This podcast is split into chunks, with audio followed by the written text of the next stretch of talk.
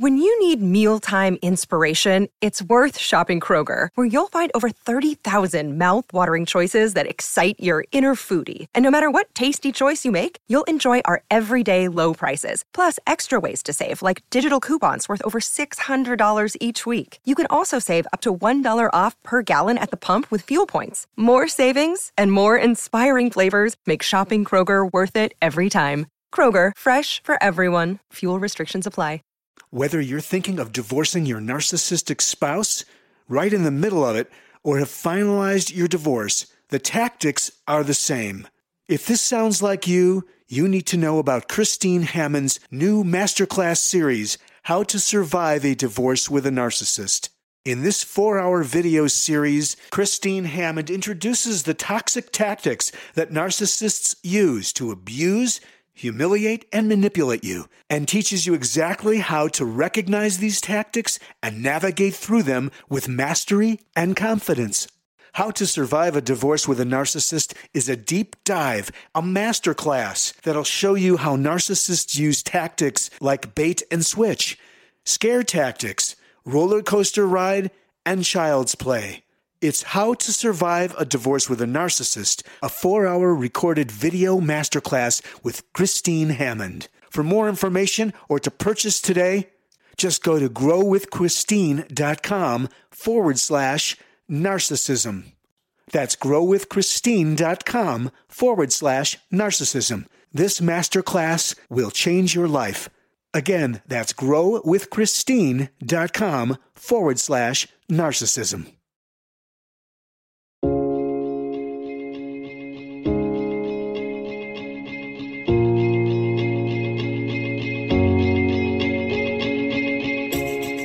This is Understanding Today's Narcissist.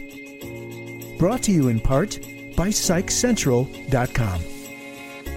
And now here's your host, Christine Hammond. Hi, and welcome back. Today we are going to be talking about how narcissists keep you from grieving. I know that sounds like a very interesting title, and you may be wondering is that really a thing? But bear with me and listen to this story because I have actually heard about this more than one time from a client. And so I want to talk about Margie, um, who was very devastated when her mom had passed away.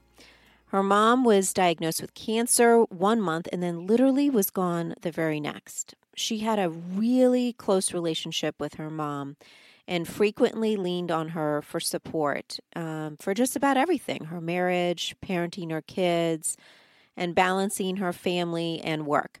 So the loss of her mom left this ginormous hole in her heart. And she tried to grieve, but she couldn't for some reason. The day of her mom's funeral, her husband complained about being sick and asked Margie to go to the pharmacy for him. His sickness then prevented him from helping her to get the kids ready uh, straightening up the house, and answering phone calls from relatives. The one day she wanted to spend celebrating her mom was overshadowed by his neediness and refusal to assist her in any way. When her friends would express remorse for Margie's loss, her husband would interrupt and talked about how much he was going to miss her. She tried to even get away from her husband, but she would find but he would find her and talk about how bad she he was feeling. There was absolutely no show of empathy for her. Years later, during a counseling session, Margie's therapist pointed out that she had not yet grieved for her mother. Within months of losing her mom, her husband got a job change and moved the family from Margie's childhood neighborhood. Margie was thrust into doing all of the arrangements for the move, finding a new, new place, transferring school records, and establishing their new residence. After that, there was one thing after another, and all of that kept Margie from taking any time to grieve over her mom. Worse yet, every time she tried, her husband would make things about him and it wasn't until counseling that Margie realized just how narcissistic he was. So while the narcissism alone is very difficult to manage, Margie had not realized how he had actually prevented her from grieving her mom. Looking back over their marriage, there were times when Margie had significant emotional responses, such as joy, anger, excitement, fear, contentment, and sadness, but she never felt the freedom to actually express herself. As a result, she shut down emotionally and appeared in therapy with a very flat affect. So, how in the world did this happen? Well, we're going to come we're going to review four different ways that this actually happened to Margie so that you can see this more clearly. First of all, let's start with narcissism, the narcissism mask. At the heart of every narcissist is a deep rooted insecurity. Their grandiosity, superiority, arrogance, and selfishness make up the mask the narcissist puts on to hide their pain or fear. This mask makes the narcissist look perfect, charming, engaging, and even entertaining. But it's a facade, and they will do whatever it takes to protect it, including lying, deceiving, manipulating, and taking advantage of others. However, their insecurity prevents them from caring for their mask alone. Therefore, they need help from others to keep the mask in place. The only help they want is daily attention, affirmation, adoration, and affection. This feeds their ego, protects the insecurity, and solidifies the mask. Okay, so let's start with the groundwork that her husband had this narcissism mask. Let's talk about the narcissistic threat next. Any event, circumstance, trauma, or even abuse that could detract the narcissist from getting their feeding is a threat to them. When their spouse has arranged for a gathering of friends, the narcissist will often throw temper tantrums just before leaving. Knowing they will not be the center of attention at the event, they draw attention to themselves prior to the event. Even though the narcissist has a wonderful time at the event and finds ways to absorb attention, they still repeat this pattern the next time. This is especially true when the event is about their spouse, such as a funeral, an award ceremony, or an office function. So the threat to Margie's husband was actually the death of her mother because the attention would be on Margie and not on him. So that's the narcissistic threat. Let's talk about the narcissistic cycle.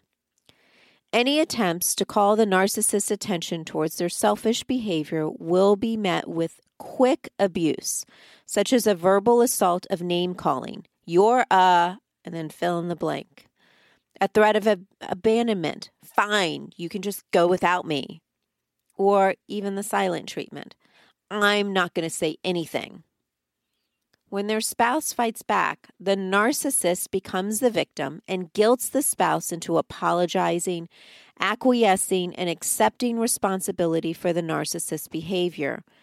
This is sometimes repeated numerous times before an event. Think of it as like a rapid fire. It is an abusive pattern designed to remind the spouse that no matter what happens during the event, it is still all about the narcissist. So they're getting the attention, the cycle beforehand to make sure that everything stays all about them. That's the narcissistic cycle. Now let's look at the result. The result is the spouse shuts down. After numerous cycles before, during, and even after event, the spouse concludes that it's better not to express any emotion or even tell their spouse about achievements or successes. Because the narcissist treats all events with the same resistance, drama, and abuse cycle, the spouse just stops engaging.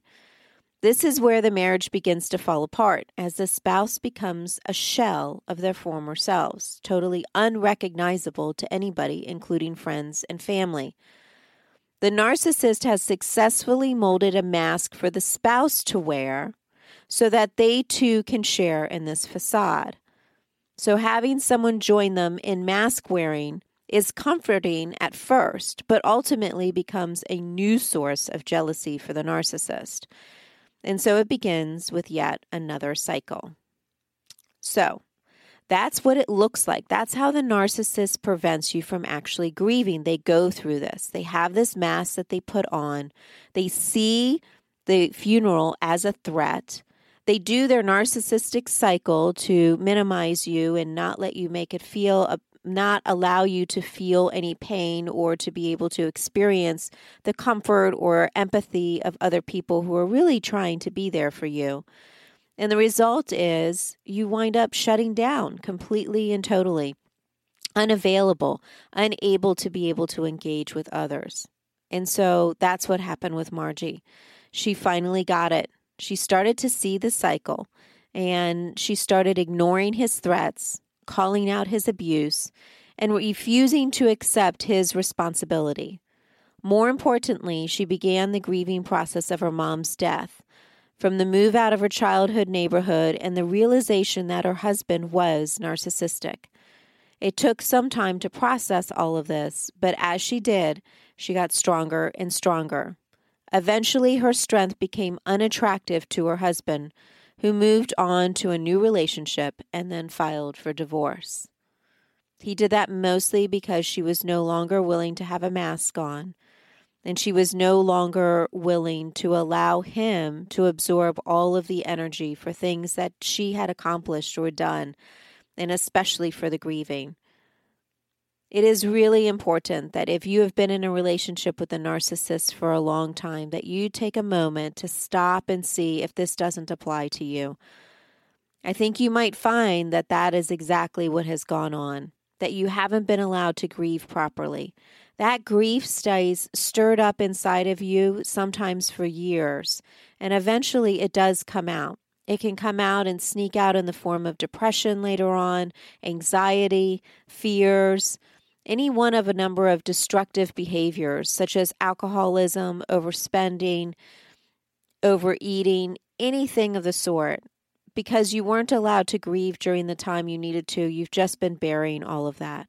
So please, I would strongly encourage you, if you find yourself in that situation, to take some time and actually grieve for your losses. Write it out. Write a letter to the person that has deceased. Say goodbye to them and walk through the five stages of grief, which are denial, anger, bargaining, depression, and finally acceptance. It's really important that you use this time to also seek out some counseling from a professional therapist so that you can get the help that you need and you can actually process your grief in a healthy manner. Don't let the narcissist steal that away from you. The person that you lost was valuable, and you have every right to grieve them, and you should.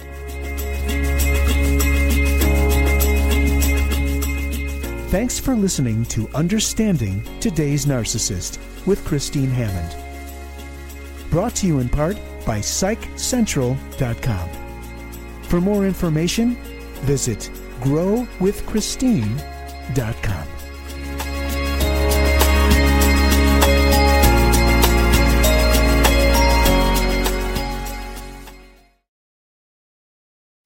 Produced by Audavita Studios. Connect your voice to the world. Produced by Audavita Studios. Connect your voice to the world.